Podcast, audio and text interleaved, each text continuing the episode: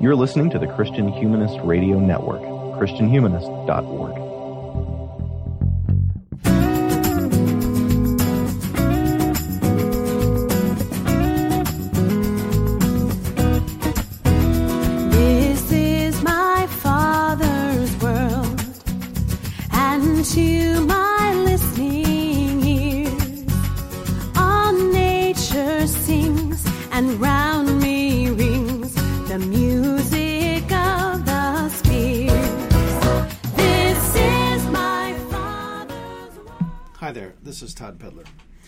want to uh, give you a heads up with this particular podcast. Uh, my microphone was uh, sounding a little bit under the weather, so you may notice unevenness in volume and so forth, and tonal quality. Uh, so uh, I apologize in advance, uh, but I do hope you enjoy this episode of Book of Nature. Welcome to the Book of Nature podcast, exploring the nature of science and the science of nature from the perspective of three Christians working in the sciences. My name is Todd Pedlar, and I'm an associate professor of physics at Luther College in Decorah, Iowa, and I'll be your host for this particular episode. Joining me today, out about seven or eight hours to my east from Purdue University in West Lafayette, Indiana, where he is assistant professor in the Department of Earth, Atmospheric, and Planetary Sciences, is Dan Dawson. How are you this fine day, sir? I am pretty good. Uh, just had my last day of classes yesterday, um, and uh, final on Monday. So I'm almost done with the semester, except for the grading. How, how much of that have to exam write my written? exam? What's that? How much of that exam have you written? Uh, nothing. Yep. But Luckily, luckily, this will drop after the exam, so your students won't find out how how how behind you are. oh yeah, well, they kind of had a good uh, dose of that. How behind I can be throughout the whole semester, so I, I doubt they would be surprised. Was this your first solo class? Uh, y- yes, as a matter of fact, it is. How about that? Yeah. So I thought it. I thought it went pretty well, c- Yeah. considering how that. But Yeah, um, yeah. I had some good material from uh, f- or other classes and from colleagues that I could could draw off on. I think it would have been a whole lot harder if I didn't have that. That is that is the way that we in academia do it, my friends. Yeah. We shamelessly Mm-hmm. crib our lectures from others. As T.S. Eliot said, I think the best poets steal, right? Yeah. and that's uh, yeah. Well, uh, that that's good. I'm, I'm I'm glad. So you're you're you're, you're surviving. It's uh, but man, end of semester. Yeah, and uh, trying really hard to get a proposal done, and looks like that's not going to happen before the end of the year. Uh, but uh, it's it's getting there. Um, just yeah, this was uh, kind of uh, my first semester where I really had all the full teaching and all the other stuff going on at the same time, and so uh, Yeah. it was it was kind of kind of a little bit of a shell shock, but It, it's an adventure, but it's a good one.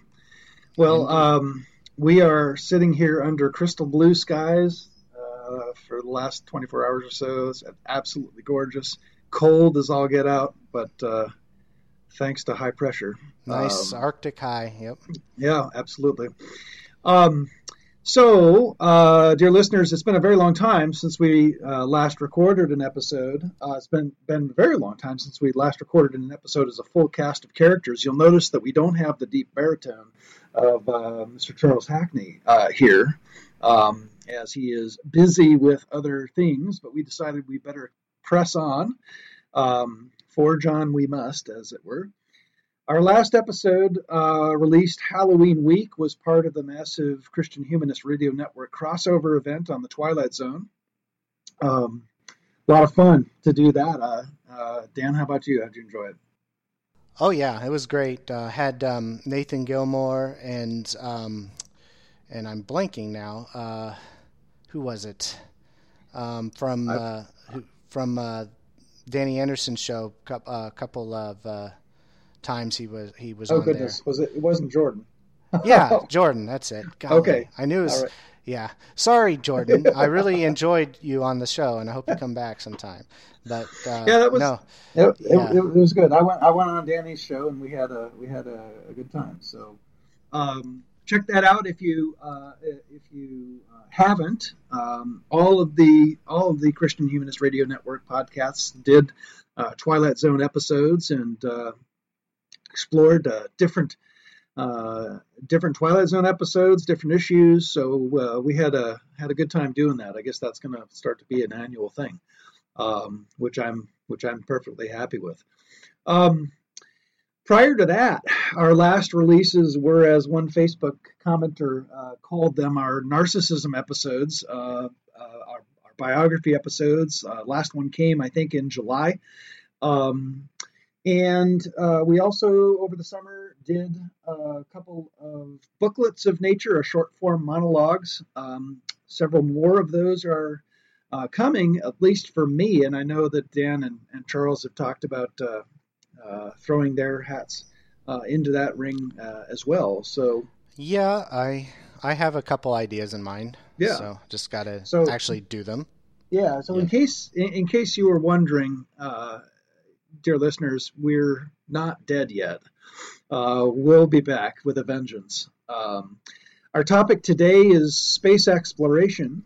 Um, not just space exploration in general, rather uh, commercial space ventures, at least that's what we want to lead our discussion to, uh, taken on by private companies, uh, private entities.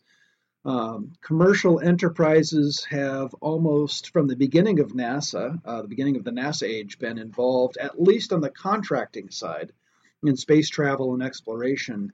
Um, but today things are a bit, times they are a changing, as the uh, Nobel laureate uh, once sung. Uh, we have touched upon space exploration before. Uh, our episode on New Horizons and the, the, expedition to Pluto, uh, I think, was well received, and uh, again, we had a lot of fun with that. Um, so, uh, but this is our next, uh, you know, our, our, our second uh, foray into this field. I guarantee you, listeners, that we'll be there again, especially as things take off. that pun just slipped out. I'm sorry um, as things as things take off in in uh, in terms of, of private companies getting involved in this.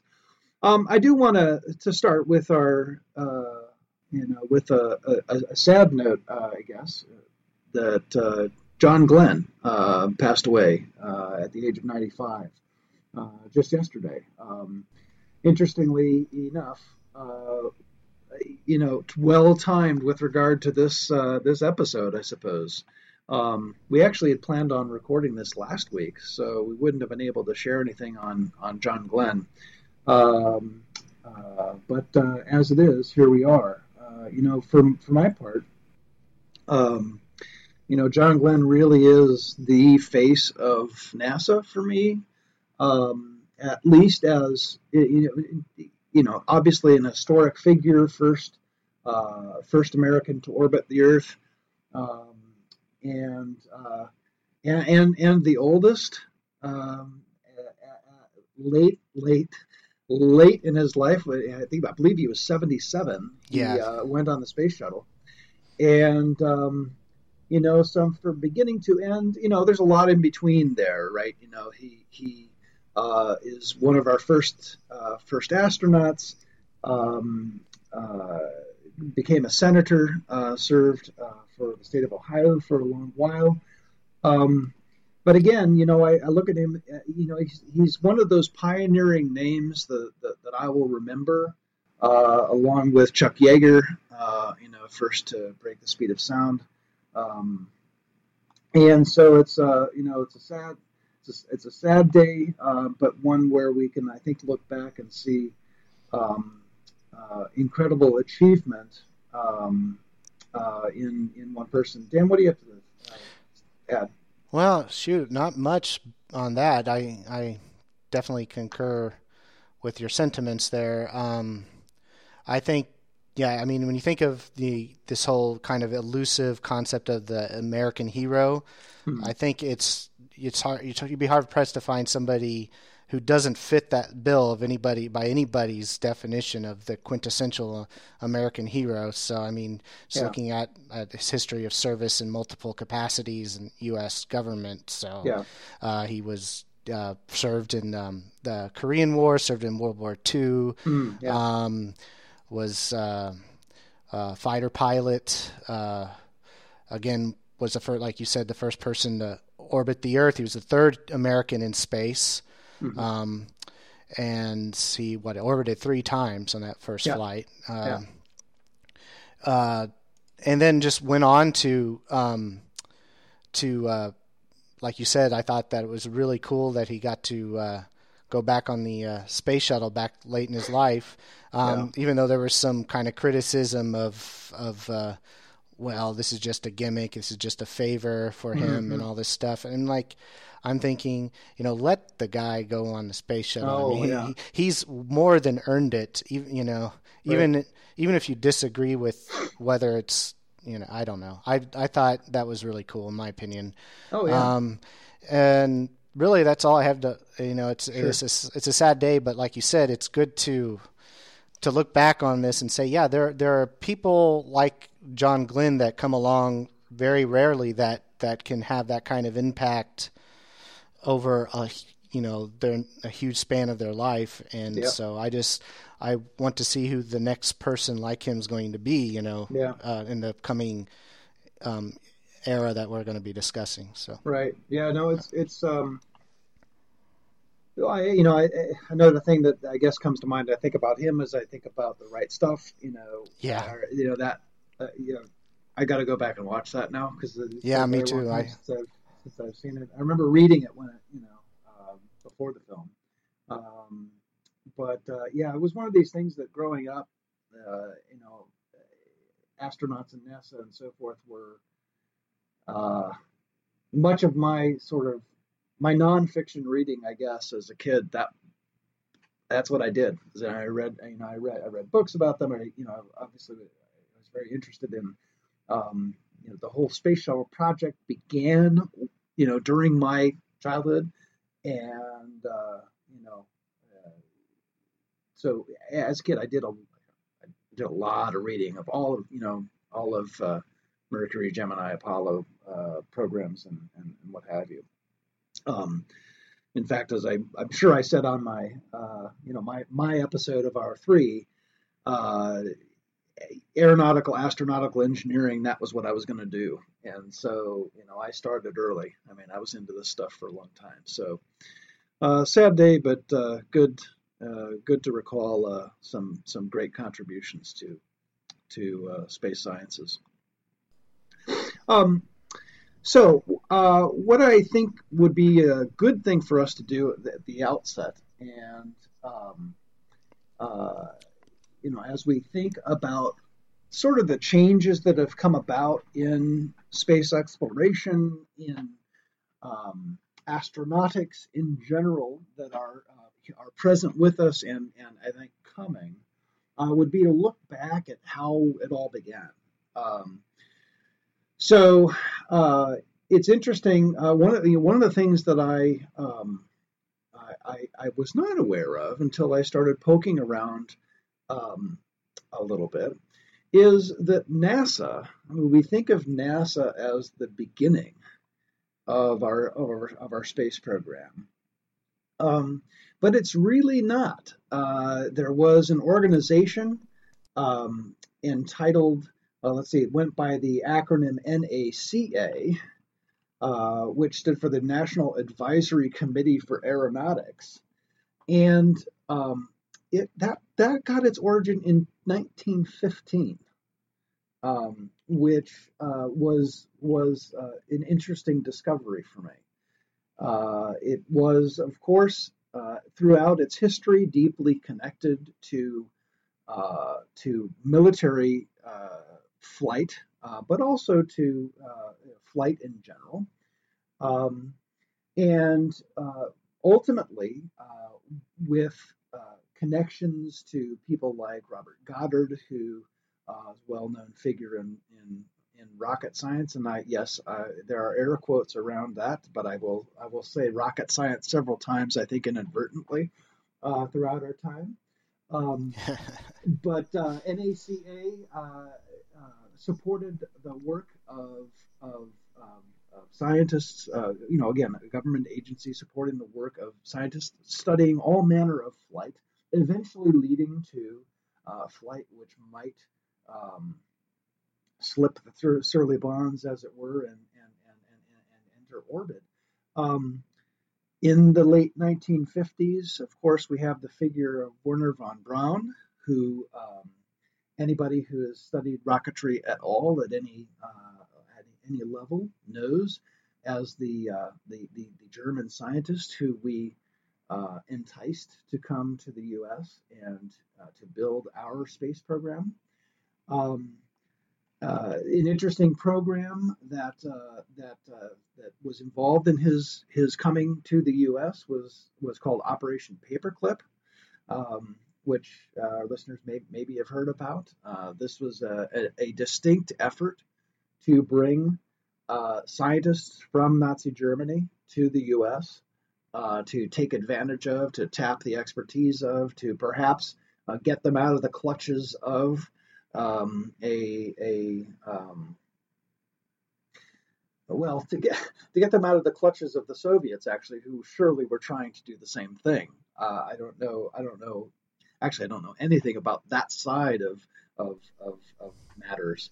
Um, but uh, Operation Paperclip is, is a dedicated program to bring people like von Braun over. So he was mm-hmm. uh, very much involved in our early efforts to uh, launch rockets and then ultimately to put things into orbit, um, whether it be satellites in response to uh, Sputnik, um, the uh, largely, I think, uh, showpiece of, uh, of, of, Soviet space science. Um, uh, you know, not to take anything away from the not to take anything away from the program that gave rise to the, the various Sputniks, but was clearly uh, aimed at least partly to PR um, in the the early sure. um, early part of the really hottest part, I guess, of the Cold War era.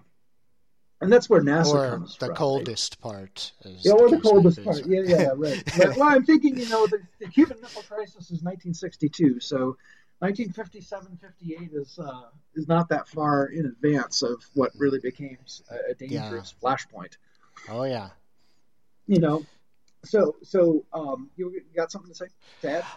Yeah. Um, well, for first of all, there's an interesting um, um, kind of not planned uh, tie-in mm-hmm. from our previous episode, the Twilight Zone episode, because one of the episodes we talked about was uh, the invaders. Yeah. And uh, and in that uh, uh, spoiler alert, um, in that uh, show, um, at the end you see that there's a there's a uh, uh, the UFO that comes and invades this person's house is actually a spaceship from the U.S. Air Force, mm. and so we were talking about how that you know, was out before um, NASA was had come into being, and that that the early uh, the precursors to, to NASA, which is the non-military um, uh, civilian um, mm-hmm. space mm-hmm. uh, agency, mm-hmm. um, were all military uh, uh ventures and the yeah. Air Force was involved with that. And mm-hmm. so I just that's that's all I wanted to add there is that sure. we, we kind of that the early history of, of space exploration in the United States started with military applications, as Absolutely. as so many other um, uh, kinds of uh, endeavors have. Oh, like, sure. Uh, yeah. In meteorology, same kind of thing. Weather radar started military, and absolutely, and and so it's it's interesting how much of that just just as an aside, how much of these kinds of big ventures, scientific or otherwise, have their roots in some kind of military. I don't know what uh, operations were. I don't know what that says about us as a civilization, but mm. it's it's interesting. Well, and I think yeah, it, it is it is funny. This is another boy. You know, I, I and, and I can't I can't recall how how we decided that we were going to do a program on this, but uh, you know, the more that I think about it, um, the more I I would love to do a program with the City of Man guys about uh, government support for various things like this. I mean, I, I, suspect that we could talk a great deal about art and um, and music and and science. You know, early science yeah. as being connected deeply to governments of various kinds. You know, whether that Yeah. means it's um, the the patronage of um, of important figures uh, for the arts, uh, or the uh, certainly the patronage of, of folks like Kepler and Copernicus and and and early explorers to that you know uh, you know in, in, in, in Europe. Um, and yeah, and ask the questions: How does that impact what is done? And we'll probably talk a little bit about that, uh, I guess, later on today. But No, I think that's a great idea. yeah, So- be, it, could be a lot of fun. So, um, City of Man guys, if you're listening, watch out. We might be after you. Um, no, so, so And I won't know- forget your names if we do. Yeah, Coyle Neal and Ed Song. Yeah. Um, so uh, we are, uh, you know, th- thinking about uh, NASA. You know, uh, President Eisenhower immediately after Sputnik is launched, um, in, you know, in November of 1957, he's speaking to the U.S. and, and uh, talking about the need to improve. Uh, the, the way that he pitched it and the way that it began was a, a need to improve science and technology education. That was the uh, the the sort of the, early thrust, but uh, he eventually became one in which what we really were after is um, is exploiting uh, space uh, exploration for, for various purposes, and we can dis- debate. Uh, my students in Paideia in their papers when I have them write on the Cold War era that often will uh, angle towards these topics the mixture of military and government and science uh, uh, in, in, in, in, in rocket science, as it were. Um, very interesting period from 1957 to 19, uh, well, really to, to the moonshot, uh, you know, in, in, in the late 60s. Um, but, uh, you know, NASA was designed as a follow-on to NACA, um, with a, a, a particular emphasis being added to space sciences. Um, and so, you know, it took basically a year, uh, or a little bit less than a year, for us to go from Eisenhower announcing that we're going to aim in this direction to formally transitioning to NASA. Um, the space program you know, then, then developed- Government moved more quickly back then, ladies well, and gentlemen. that's true. Uh, that, that that is true. Um, but 1957 to 1969 is only 12 years, um, and all we have to show for anything in the you know early months of 1958 is a few failed rocket launches, Yeah. right? Um, few failed satellite launches. Uh, we go from that to putting uh, you know uh, putting men in in uh, moon orbit and eventually landing on the moon uh, in just 12 years. Um, pretty amazing, pretty astonishing. Uh, Yes, and it and it to me it proves that that you know if you have the right kind of leadership and the right drive and the funding that you can you, you know governments or organizations can do amazing things like that and Mm-hmm. so that's going to come up as we talk about the the uh, the more most recent uh, more recent uh, rise of private space exploration is like Yeah. Well, it's uh, it's it's um it's certainly the case that um, that aeronautical and astronautical uh, projects were uh, largely connected to the government, um, but they were deeply private sector connected also in terms of those companies doing contracting work and making you know bids for work with the, the government agencies. And this goes back you know this goes back to um, another fascinating topic which um, again in the in the context of thinking over what we might talk about today um, i got reintroduced to reinterested in um, and that was the uh, the quest to break the, the sound barrier.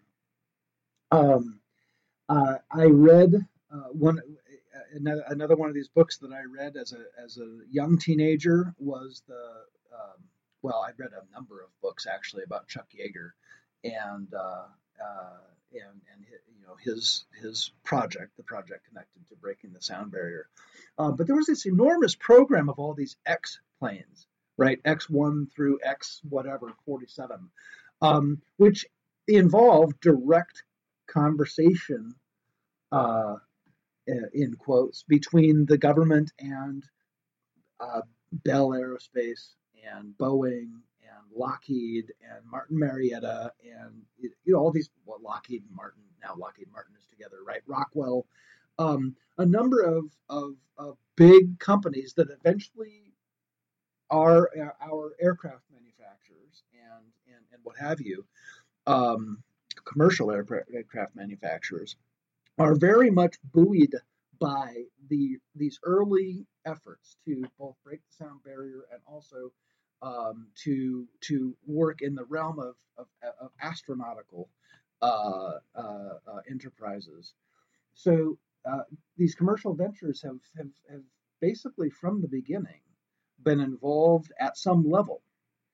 Um, and so, you know, I, one question that comes to mind as we sort of think about the way things have, have turned today, where we have companies like Blue Origin and SpaceX that we'll talk about at some at some length, um, really launching out on, I'm sorry, launching out on their own, um, uh, as it were. it's very interesting to think about why government is involved. Um, uh, so maybe you've got some comments on that, Dan. You know, what is it that, that gets governments involved in this? Uh, why do they have to be, or do they have to be? Well, um, do they have to be? I think. I think that a lot of um, a lot of what drives governments to um, have a presence in space. Well, there's the big, there's the obvious one of having having uh, surveillance and capability and making sure that you know you are able to see what other countries that may not like you very much are doing. yeah. um, so there's that um, having the high ground, so to speak. Mm-hmm. Um, but also, I mean, just like you were talking about with Sputnik, you know, largely a, a PR kind of gesture. Mm-hmm. I mean, sure, there's a lot more to that, and I don't want I don't want to be so cynical as to as to say that that's the only reason, but certainly I think there's mm-hmm. a there's a mode uh, there's a, a huge kind of like let's flex our muscles on the international stage and show that we can do this amazing accomplishment, mm-hmm. you know, and and I'm all I'm you know say sure as long, if that's what it takes to get us to do things like that, then then great. And I mean certainly the moonshot uh, was everybody talks about you know was a space race uh, between yeah. the Soviet Union and, and, the U.S., which at least the U.S. won that leg of it. Um, mm-hmm, mm-hmm. And um, but even behind all of that is, I think, a larger and, and heartening spirit of cooperation. Mm. I mean, in recent years. Uh, decades, uh, particularly since the uh, fall of the Soviet Union, there's been a lot of of a you know collaboration between say Russia and the U.S. and it, which mm-hmm. continues to this day despite yet again cooling relations.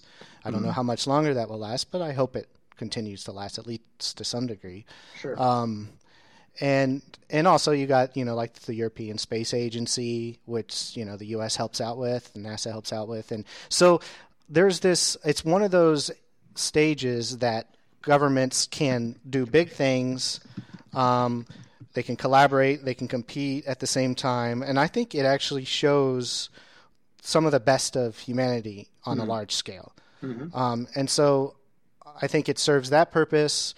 It inspires. Um, now, uh, it inspires you know the public.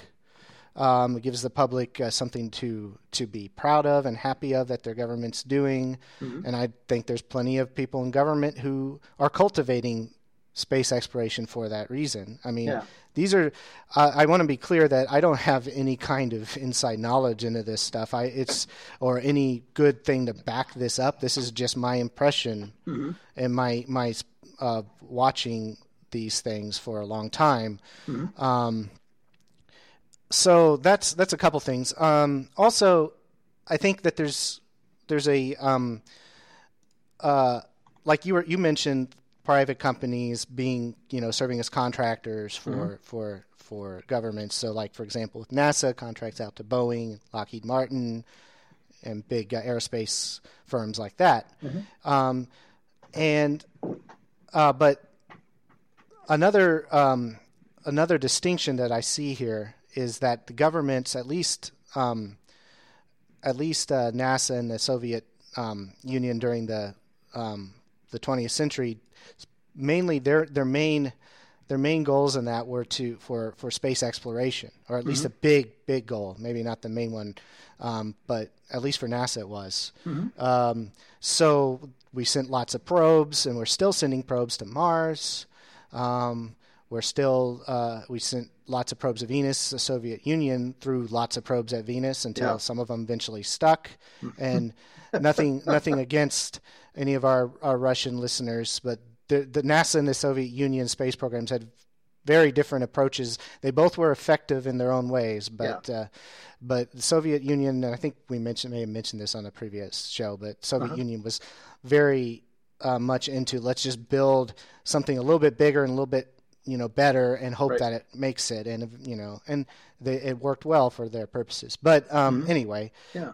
um, so government has has traditionally government space ventures have traditionally been focused on scientific exploration um, and um, and also uh, military applications, satellites and things like that. Yeah. Uh, also, another big thing um, is, uh, and that's where a lot of like, like uh, you'll have like universities will get in on that and collaborations and and uh, with universities and uh, and so PIs will you know submit grant proposals to NASA to you know and they'll build collaborative uh, missions like the New Horizons and others. So so this is a huge tie-in with the scientific research community that has anything to do with space. And so even my own field of meteorology, obviously, we have a huge foot in the door there with NASA, and uh, and that brings me to my next point. Another big thing is deployment of Earth monitoring satellites. So this is not just NASA, but uh, National Oceanographic and Atmospheric Administration satellites that basically are put up there to monitor the weather, um, oceans, uh, other environmental aspects, uh, you know, land use, vegetation, things like that. So we got a bunch of satellites that are basically doing nothing but, you know, monitoring the planet. And similar similar ones also are now orbiting Mars, and uh, so that's another huge, huge push for government. So um, I don't know if we want to get into this right now, or if you want, if you had other any other point you want to make, but we can contrast that with what traditionally uh, private ventures have been about up to this point. So, yeah, yeah. I do you have mean, anything you wanted to add to that? Yeah, well, so it is. Um, it's it's very interesting that as I mean there there are sort of two. I guess there are two things that I can um, that, that that come to mind just reflecting on what you had to say, um, and that is that I mean there clearly was a a government interest in a number of things that have uh, that have uh, left Earth orbit to go elsewhere, um, and that that government interest in those aspects was exclusively research. Um, you know, there's no Right. there's no application in some respects. Um, no, at least nothing yet uh, which says, yeah, we, there's a there's a private venture that wants to go and explore the uh, moons of Saturn. I mean, nobody's putting out money to go do that, Right. right?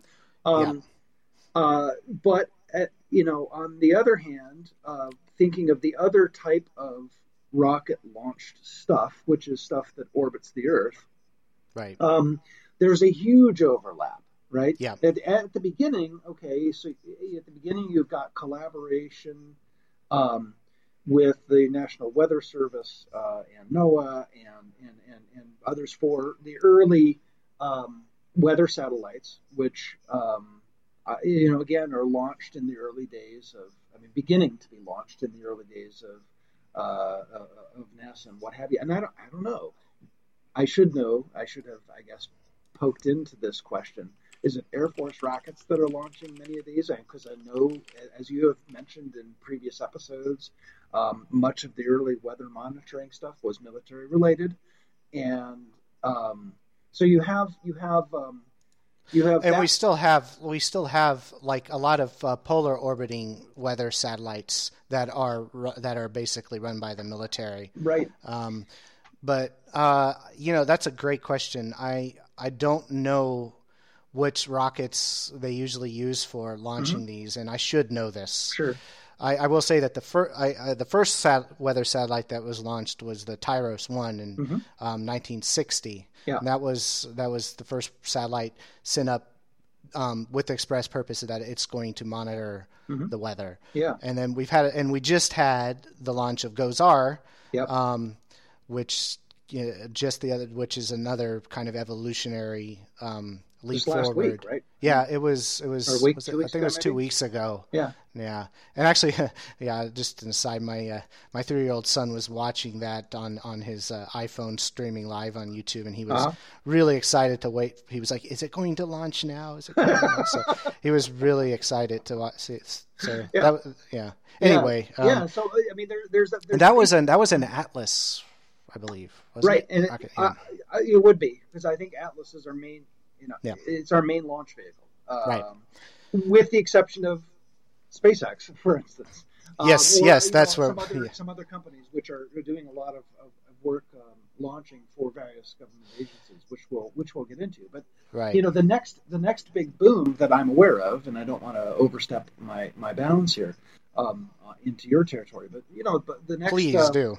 the next boom was was communication satellites, right? I mean, and, and again, some Yeah. of the early satellites were um, were for communication purposes, and this is a place where commercial ventures really get involved. In fact, Right.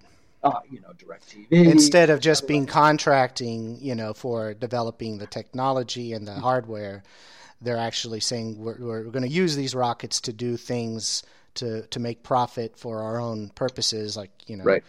Yeah, exactly. Yeah, and and and um, you also have, uh, you know, in more recent years, you've got government-private collaborations that have given rise to the network of GPS satellites that we've got, um, which are, I, as far as I know, are neither fully public nor fully private, um, but Yeah. you know, some kind of hybrid there. So, so satellite ventures aren't exactly, um, I think, what we're mostly interested in talking about today.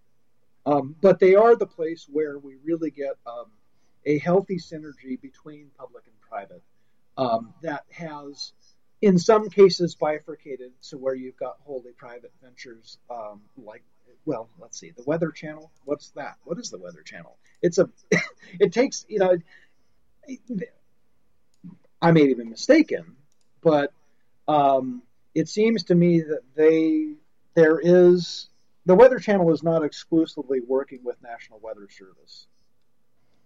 no, but they, they're are they? taking they're taking their da- uh yeah, I mean, do they? pretty much pretty much all the data Yeah, that that the Weather Channel uses Mm-hmm. to make their forecasts and what they're showing on air is from like the uh, government uh, run. Okay. Um, so like the satellite images, they're all those are all Mm-hmm. government satellites. The GHOST satellites, uh, the radars. All, oh, I Of think course. almost all National Weather Service radars. yeah, So, but they're they're they're in the business of profiting off of disseminating weather um, uh, forecasts Mm-hmm. and based, but they're using that the the the freely available government data for that purpose, and that's just Yeah. standard in the Sure. in the private sector for meteorology. But that's not what Yeah. we're talking about. no, today. no, no. Yeah. So, so you know, Yeah. it, it's hard. It's hard to argue that people like Directv, um, you know, are who who do have, I, I think, their own communication satellites and so forth. Um, that's not space exploration, right?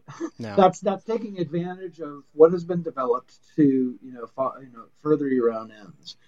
So um, Mhm. where do we go from here? What, what, you you had some remarks on on the transition to private.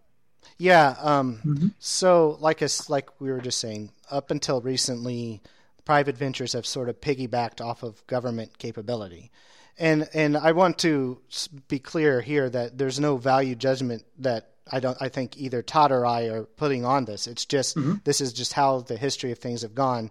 Um, there, in fact, I think it's a great example of private public collaboration to do this and government collaboration to do this kind of thing. So it's not like the private companies are sort of like you know these hangers on. Um, They're they're a vital part of all of this. Yeah. But just uh, until recently, um, they they've been basically you know serving you know government um, like NASA missions or NOAA missions or, or um, and using or and or using government hardware to um, launch satellites. Um, like you were saying, no real effort on any parts of private company to to um, to uh, actually do any kind of scientific exploration.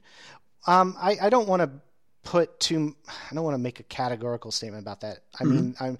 It's and I could be completely ignorant. It's plausible that there are companies out there that are doing some kind of research in space for their for their own purposes, R and D development. I don't mm-hmm. know about those, but mm-hmm. I wouldn't be surprised if they were. So I don't. Well, there are yeah, there are completely- companies who are. So you know about these CubeSats, right? Oh yeah, yeah, yeah, and that, we were going to talk So- about that. Yeah, that's the Yeah. CubeSat. That's a yeah, that's a good example, right? Right, right, and that may be you know uh, private private universities, they may be um, you know companies uh, are are engaged with uh, with NASA, or maybe is it a NASA program or is it a NASA and ESA program? I don't remember.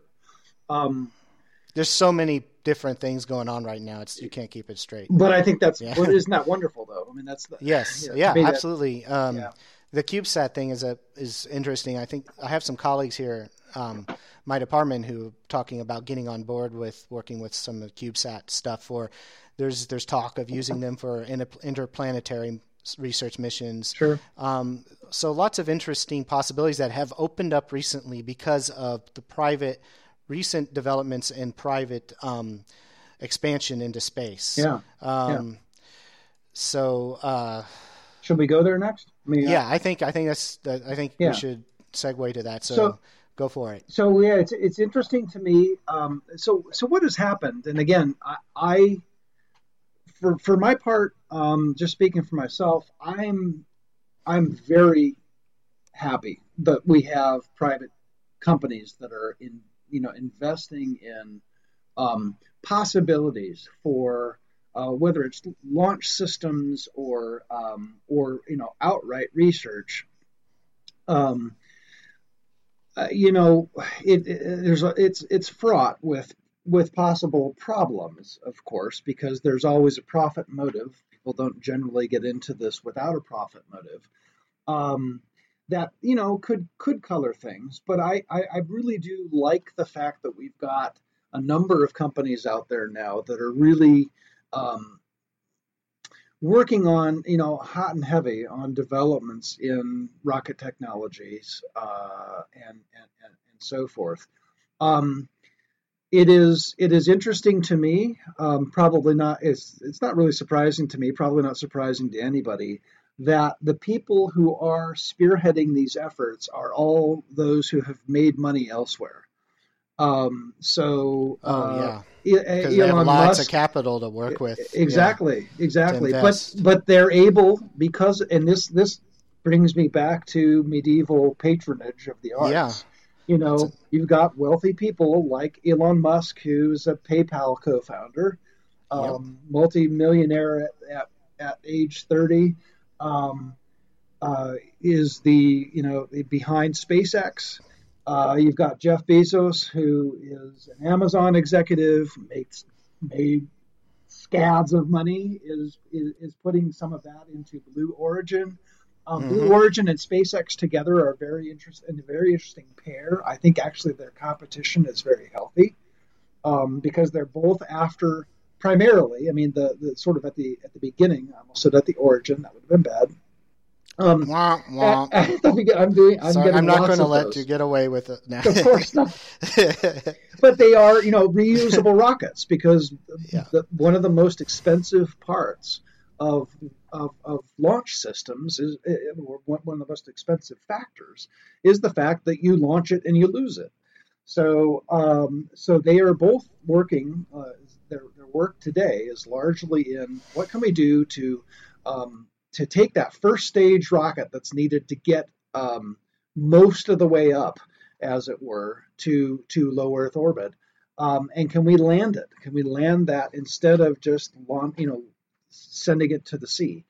Um, but also another one that comes to mind is Richard Branson um, and Virgin Galactic, mm. um, uh, which is more of a space travel effort.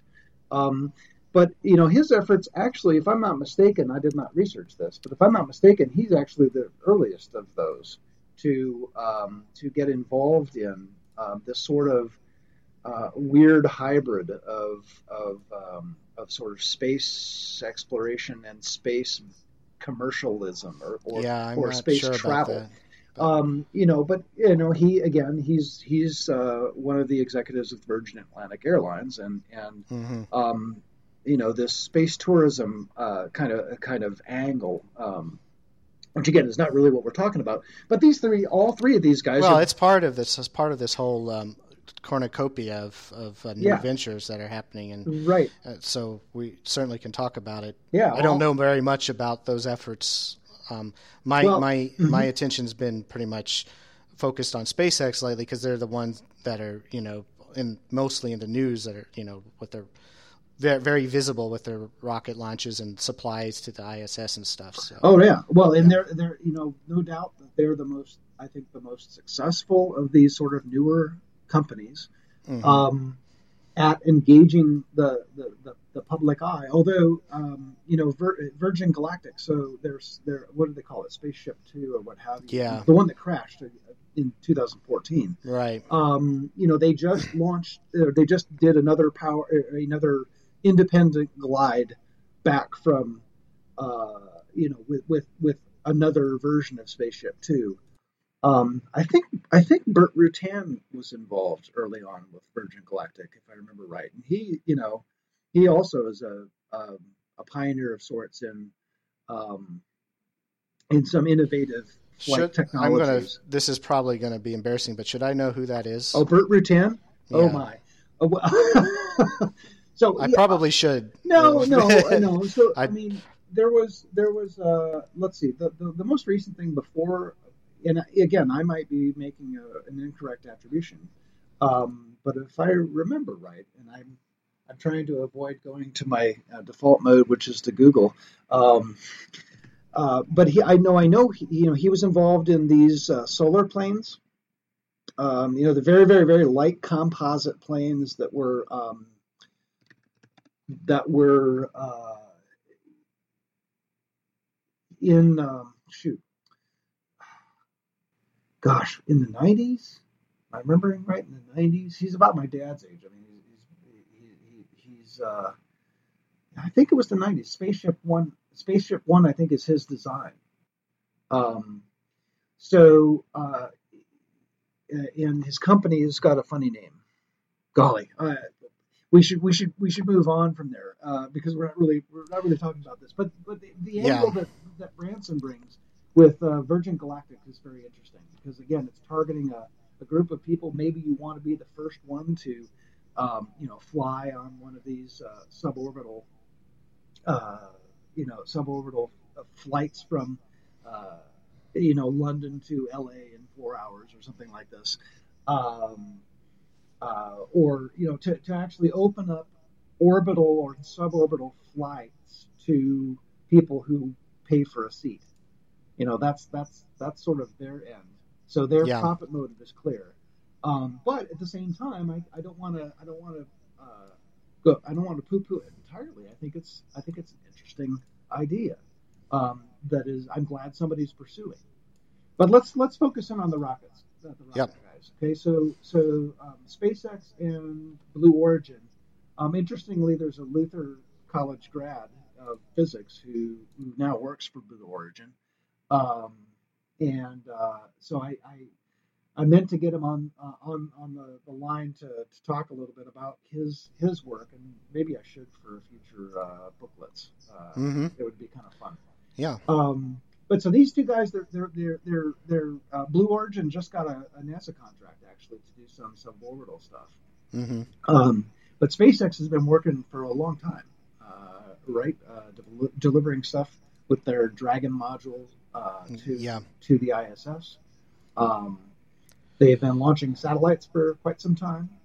Um, what do you what do you know about them recently? And then we could certainly talk about their Mars, co- you know, Mars colony ideas. That's that's what Elon Musk is really aiming for, um, uh, long long term. And maybe that's sort of our next our next topic. But uh, you have anything Yeah. to, to, to say about SpaceX? Yeah, um, in the interest of time, I think that we should Uh-huh. move on to discussing to discussing their sort of future plans. But just real Yeah. briefly, Mhm. um, uh, what I think is impressive about SpaceX is just how quickly they've been able to basically build, design, build their own rockets. Now, obviously, this wasn't done in a vacuum. Uh, wah, wah, sorry. Uh, had to, had to do it to myself there.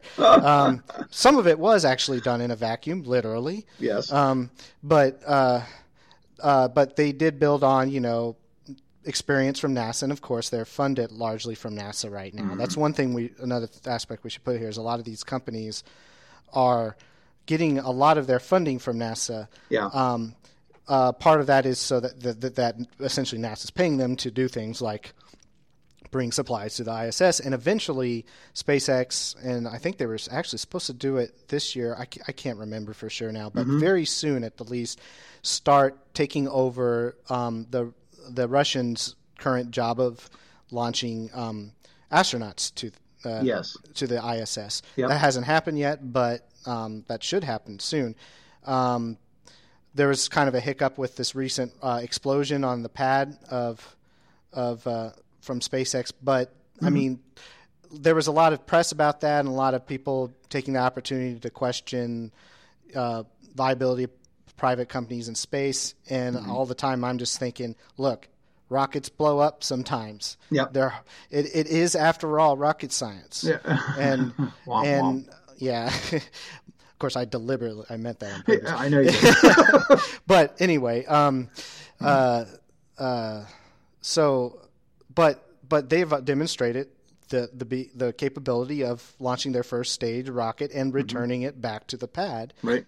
And and that's a no small accomplishment. So Mm-hmm. I find it very impressive. And so when I see um, Elon Musk going up on stage saying, "I want to die on Mars," Yeah. there's a big part of me that believes he actually might pull it off. Yeah.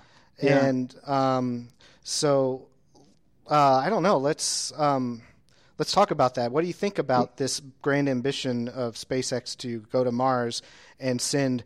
I think they're talking about trying to send 100 people at a time with Mm-hmm. massive rockets. Um, do you think this is just total pie in the sky? He hasn't thought through all the implications of how hard it is to get to Mars, Mm. or can does he have that?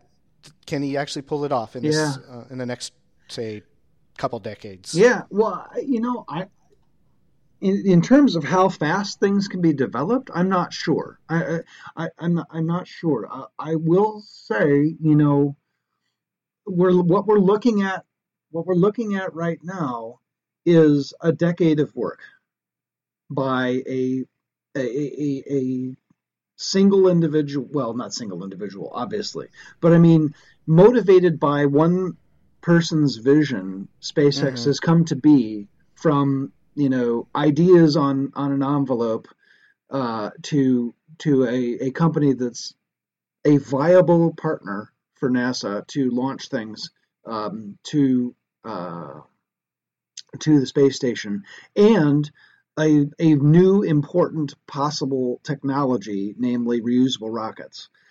Um, again, it's not simple. It's not simple to have done this. And so um, when he goes out on the limb and says, I want to, I want to, I want to make Mars a destination for people, uh, scientists or otherwise, um, I have to say, okay, let's see whether this is something that could happen, but I have to give some you know, props to the guy for having the guts to get out there and say, "I want to do this."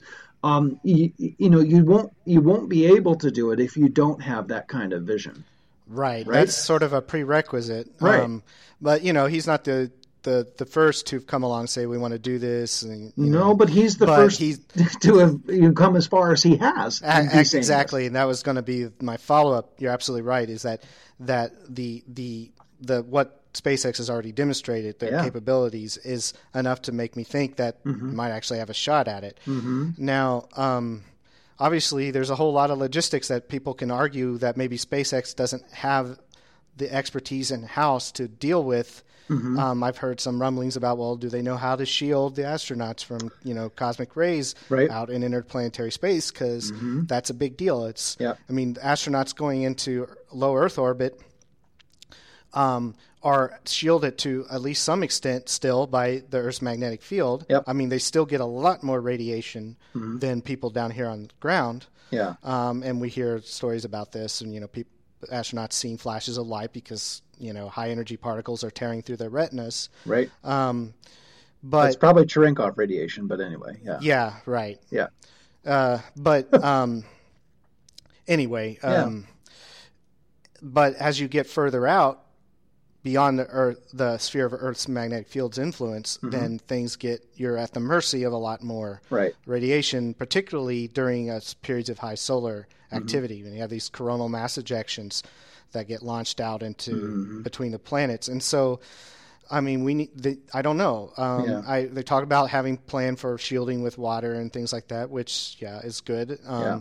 But there, nobody knows. No, Right. Since nobody has gone out, you know, beyond low Earth orbit. Uh, well, that's not true. Yeah. Beyond the moon, right. we have had people go out beyond the moon uh, to the moon, obviously, and so that is a little bit further. But they weren't there very long. Right. Um, we haven't had anybody go out further than that for a long um, space venture, which Mm-hmm. we're talking months Yeah. uh, of mul- multiple months of travel between the Earth and Mars. Yeah. ev- with um, even with uh, you know uh, optimistic plans for um, newer rocket technology. Sure. Um, and we don't know how the combined toll of these uh, this radiation will affect people, and also Mm-hmm. Yeah. how you know things like gravity, um, lack of gravity, and uh, which we know we document is bad for Mm-hmm. the human body over a period of time. You lose bone mass. So Mm-hmm. these are all kinds of things that need to be worked out. And what do you do when you get there, sustaining yourself on the surface? Um, you have to live off the supplies you bring with you. Right. un- until you can build, you know, a self-sustaining infrastructure to grow Right. your own food, bake Well, your own fuel. you can grow and- potatoes. Didn't we learn that? Oh yeah, yeah, yeah. yeah. Forgot. We just need. We just need. Uh, was it Watney or? Matt, well, Yeah. Matt Damon. Yeah, yeah. Yeah, Matt Damon's character.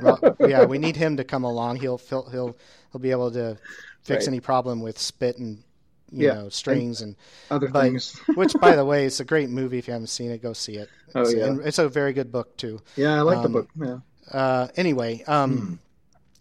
so those are all things that I I mean I don't know, and I'm not questioning it because I don't know enough. Yeah.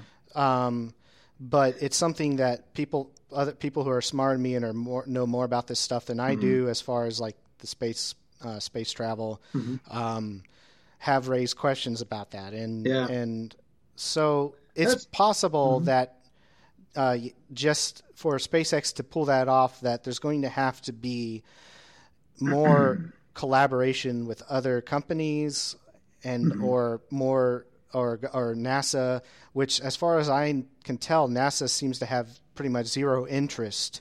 They have their own Mars plans, Right. And it Right. doesn't involve really involve SpaceX. So it's Mm-hmm. I don't. I mean, if somebody, if one of our listeners is, knows more about this, and I and saying you don't know what you're talking about, Dan, please let us know. Yeah. But that's my impression of things right now. So I don't know. Yeah. It's it's a grand vision. Um, I think it's plausible. I like to think. I, I used to think that there's no. I, I was really skeptical that I'd be able, that I would see somebody walk on Mars in my lifetime, Mm-hmm. um, especially when you know you start hearing about you okay, the shuttle program shutting down. You know, it looks Yeah. like we're declining in our presence in space. Uh, now now I see the rise of SpaceX and other companies like them. Mm-hmm. Now I'm actually a lot more optimistic than I was. And I was just looking at my three year old the other day and saying, you know, he might actually be able some be somebody who could walk on Mars one Hmm. day. And it kind of blew my mind thinking that thought that it was actually a plausible thought and that Sure. I didn't my mind didn't immediately reject as no way. Yeah. know. So Yeah. anyway, no, I think that's, one that's all I got to say. Yeah, there. one one thing that I I would, and I know this is this is where the practical side of me looks at the idealistic visionary and says, well, why don't you aim for something a little bit less? Um, you know, namely going, you know, getting somebody getting back to the moon, and you know, if you're going to do if you're going to if you're going to aim for Mars, I really think the natural place to start is to go to the moon. You've got to get there. yeah. Um, it's a lot. I don't want to say that anything is safe, but it's a lot safer. Plus, seems- we've we've we know we can do it because we've Right. done it. yes, exactly, and and, And so I Much inferior technology in many. that's respects. right, that's right. So yeah, I, I imagine that the SpaceX control room, um, you know, obliterates the the the Apollo uh, control room. Uh, in in terms of what infrastructure is there, and Well, I'm pretty uh, sure my graphing calculator has more computing power than the computer on board Apollo. So, absolutely. So you know that would perhaps that's not you know that would not be something that a visionary wants to say is hey we're going to go to the moon. Um, you want to launch something, uh, an idea out there further and say we're you know we're heading to Mars. Um, but I it would it would seem to me that any any reasonable businessman would say, hey let's let's uh, let's do this intermediate step first just to make sure we got all our ducks in a row. Um, but y- y- it would maybe that delays way. things. Why? Why? So, yeah, and that's that's actually a good question. Why? Why do you think SpaceX isn't doesn't have that Yeah. plan? Well, maybe they do. You Why know, do they this just this this want to go Mars right to Mars? this Mars colony thing is is um, a relatively recent announcement and and you know sort of vision casting. So maybe Hmm. maybe somewhere along the way there's there's going to be uh, you know some more intermediate plans brought in. I don't know. I don't know. I would love to see it. Uh, So, what are some advantages then for for stepping to the moon first? If, well, could you list discuss yeah. some of them? I well, I think uh, you know um, among them. I mean, if if you want to, his ultimate goal. I agree with you, by the way. But yeah, just, his, yeah. no, his his ultimate goal, right, is is to uh, actually set people up there for a fair bit of time at, at, at Mars. oh, right, right. And um, if you're going to do that, can you learn everything you need to learn on Earth and in theory? And my my contention is that you really can't. no, um, absolutely not. Now the Mars the Mars environment, it must be said, the Mars environment is very different than that of the Moon. The Moon, Mhm. there's no atmosphere whatsoever uh, on the Moon. There is um, no, I mean, just the the the. I almost wanted to say the geological characteristics, but of course that's a misnomer. The um, the- Seriological or Uh, whatever yeah, you call it. Cel- cel- celiological. I forget. uh, uh, uh, yeah, Selenic, yeah, yeah, some, yes. yeah. the ground, the dirt. The dirt Yeah. is very different on The Mars the than, regolith. than on the moon. exactly. exactly. Yeah.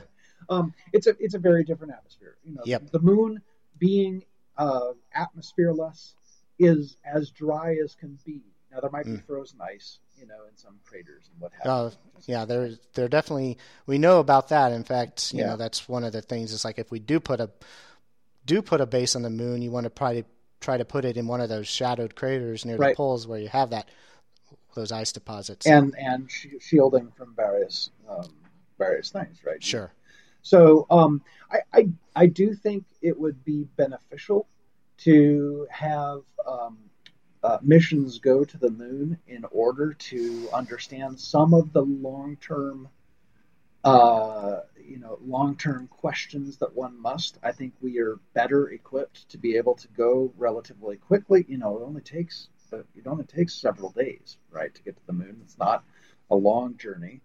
Um, and one can imagine extending uh, an Apollo like mission to a much longer one, um, just for the purpose of learning but learning some of the prerequisite things that we really ought to have in mind. Um, now, uh, the idea of building any kind of base on the moon before you go to Mars with people, I I wouldn't think that that's really necessary. Mm. Uh, Because building a base on Mars is no small venture in and of itself, right? Mhm. I mean, just getting raw materials there would would would be a, a significant um, a significant uh, challenge. Um, Right. one which would invite commercial, pres- you know, uh, participation, of course.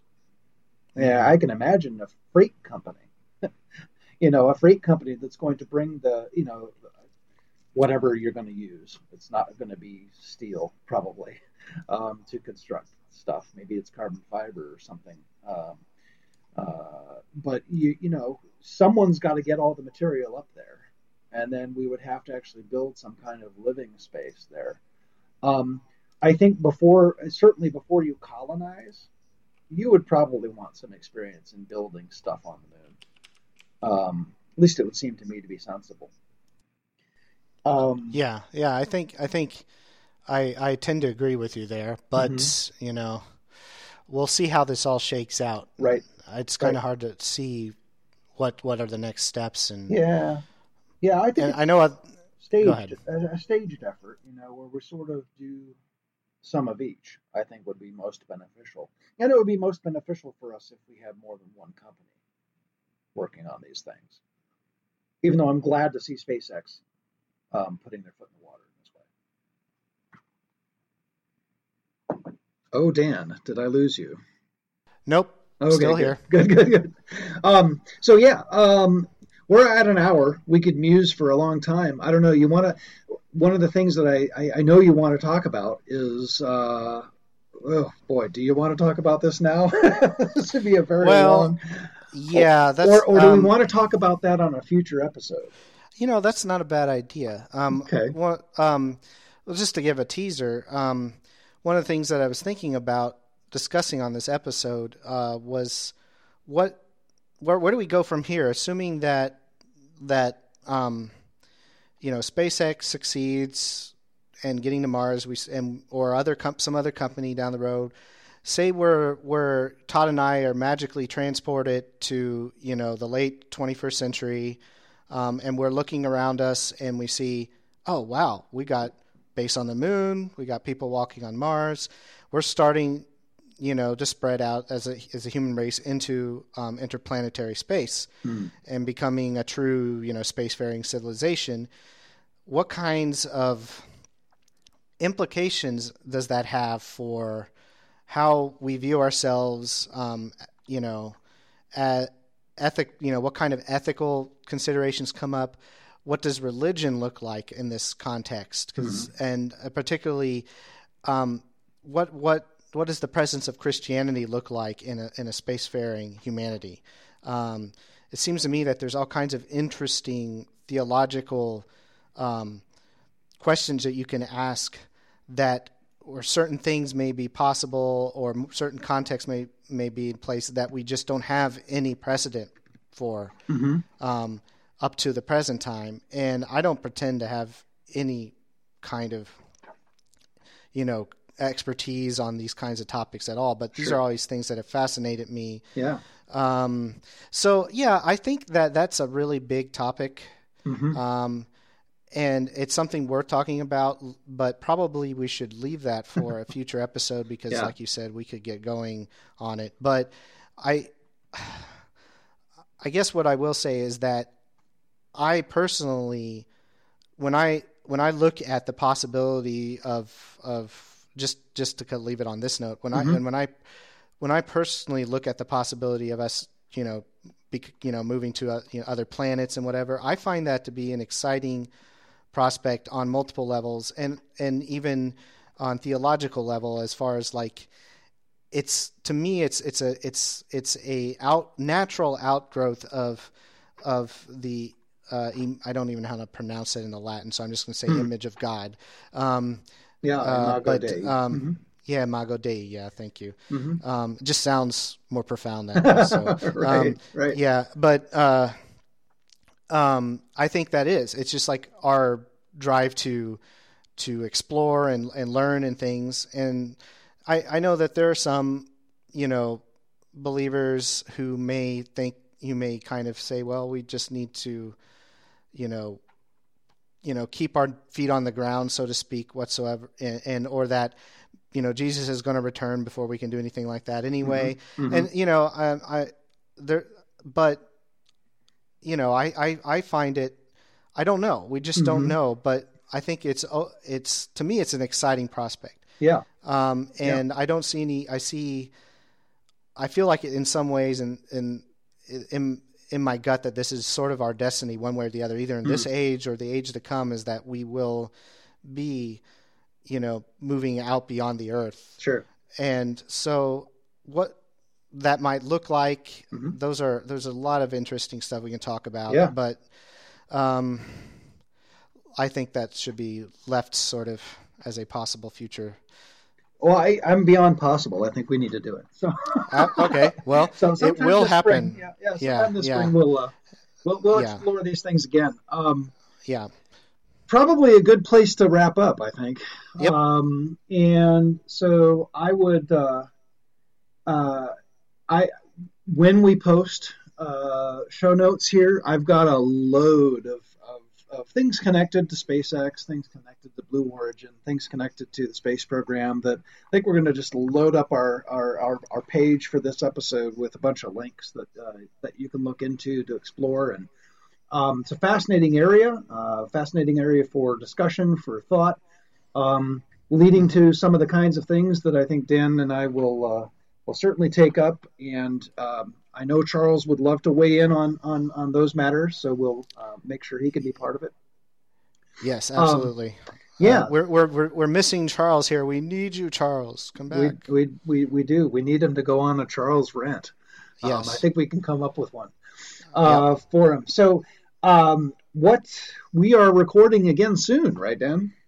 Yeah. Uh, so next week, um, we're going to talk about cosmological fine tuning, the apparent uncanny um, tuning of certain aspects of our universe, like constants of nature, like the gravi- strength of gravity, the strength of other fundamental forces, um, and and things like that. That seems to allow for us to well allows us for us to exist of course. We exist. We we wouldn't be talking here if we didn't.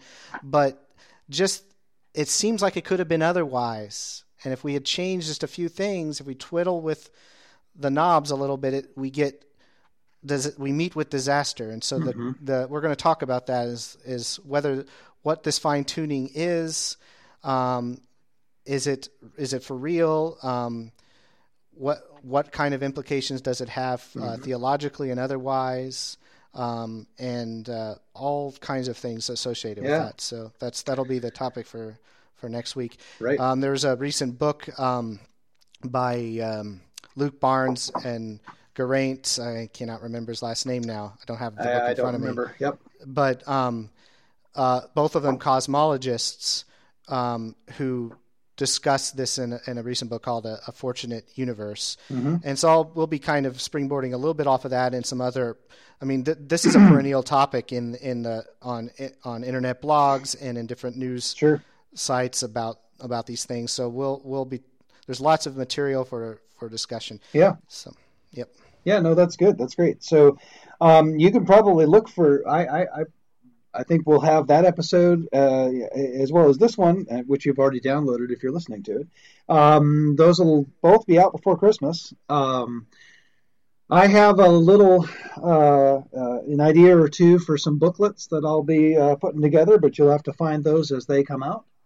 Um, I do want to take this time to encourage you all, uh, listeners, to uh, check out all of our Christian Humanist Radio Network uh, podcasts.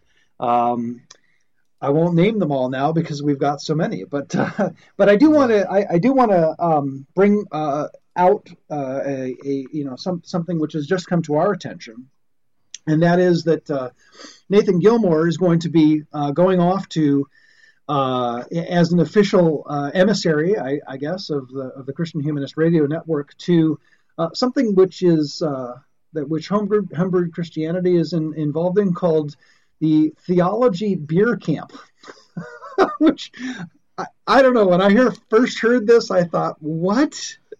When what? I first heard it, I, I thought that sounds so amazing. Oh, bring it on! Well, that was definitely fast on the heels of what? Um, this is uh, yeah, yeah, yeah. California, Redondo Beach, California, in January. What do you think? Sounds pretty good to me. Yeah. Um, so uh, uh, you should uh, go check out the links at uh, Theology Beer Camp, all one word, theologybeercamp.com. Uh, you can uh, get tickets there for uh, for that event, and there is a hundred dollars off um, coupon code, discount code, which is Blitzen for Jesus. That's B L I T Z E N for the number four Jesus. Um, and you'll get $100 off on uh, on your registration. And um, sounds like a great time. A lot, you know, touring of of California uh, uh, uh breweries, uh, of which there are many, of which there are many which are very very good. Um, uh, discussion and, and conversation on on topics uh, uh, across a, a, a, rather wide spectrum of, of, of, ideas, of connections of theology and, and, and life and so forth. So it sounds like mm-hmm. a, a fascinating thing, which unfortunately I cannot uh, partake in, although I would be there in a heartbeat if my schedule would allow it. So same here. Do check that out, theologybeercamp.com. Um, Registration uh, for the discount has to uh, be done uh, through Christmas, so there's um, a relatively short time, but we wanted to make sure and get this announcement out there to you. Alrighty then, uh, that'll do it for another episode of the Book of Nature. Book of Nature podcast is a member of the Christian Humanist Radio Network. Our press liaison is Kristen Philippik.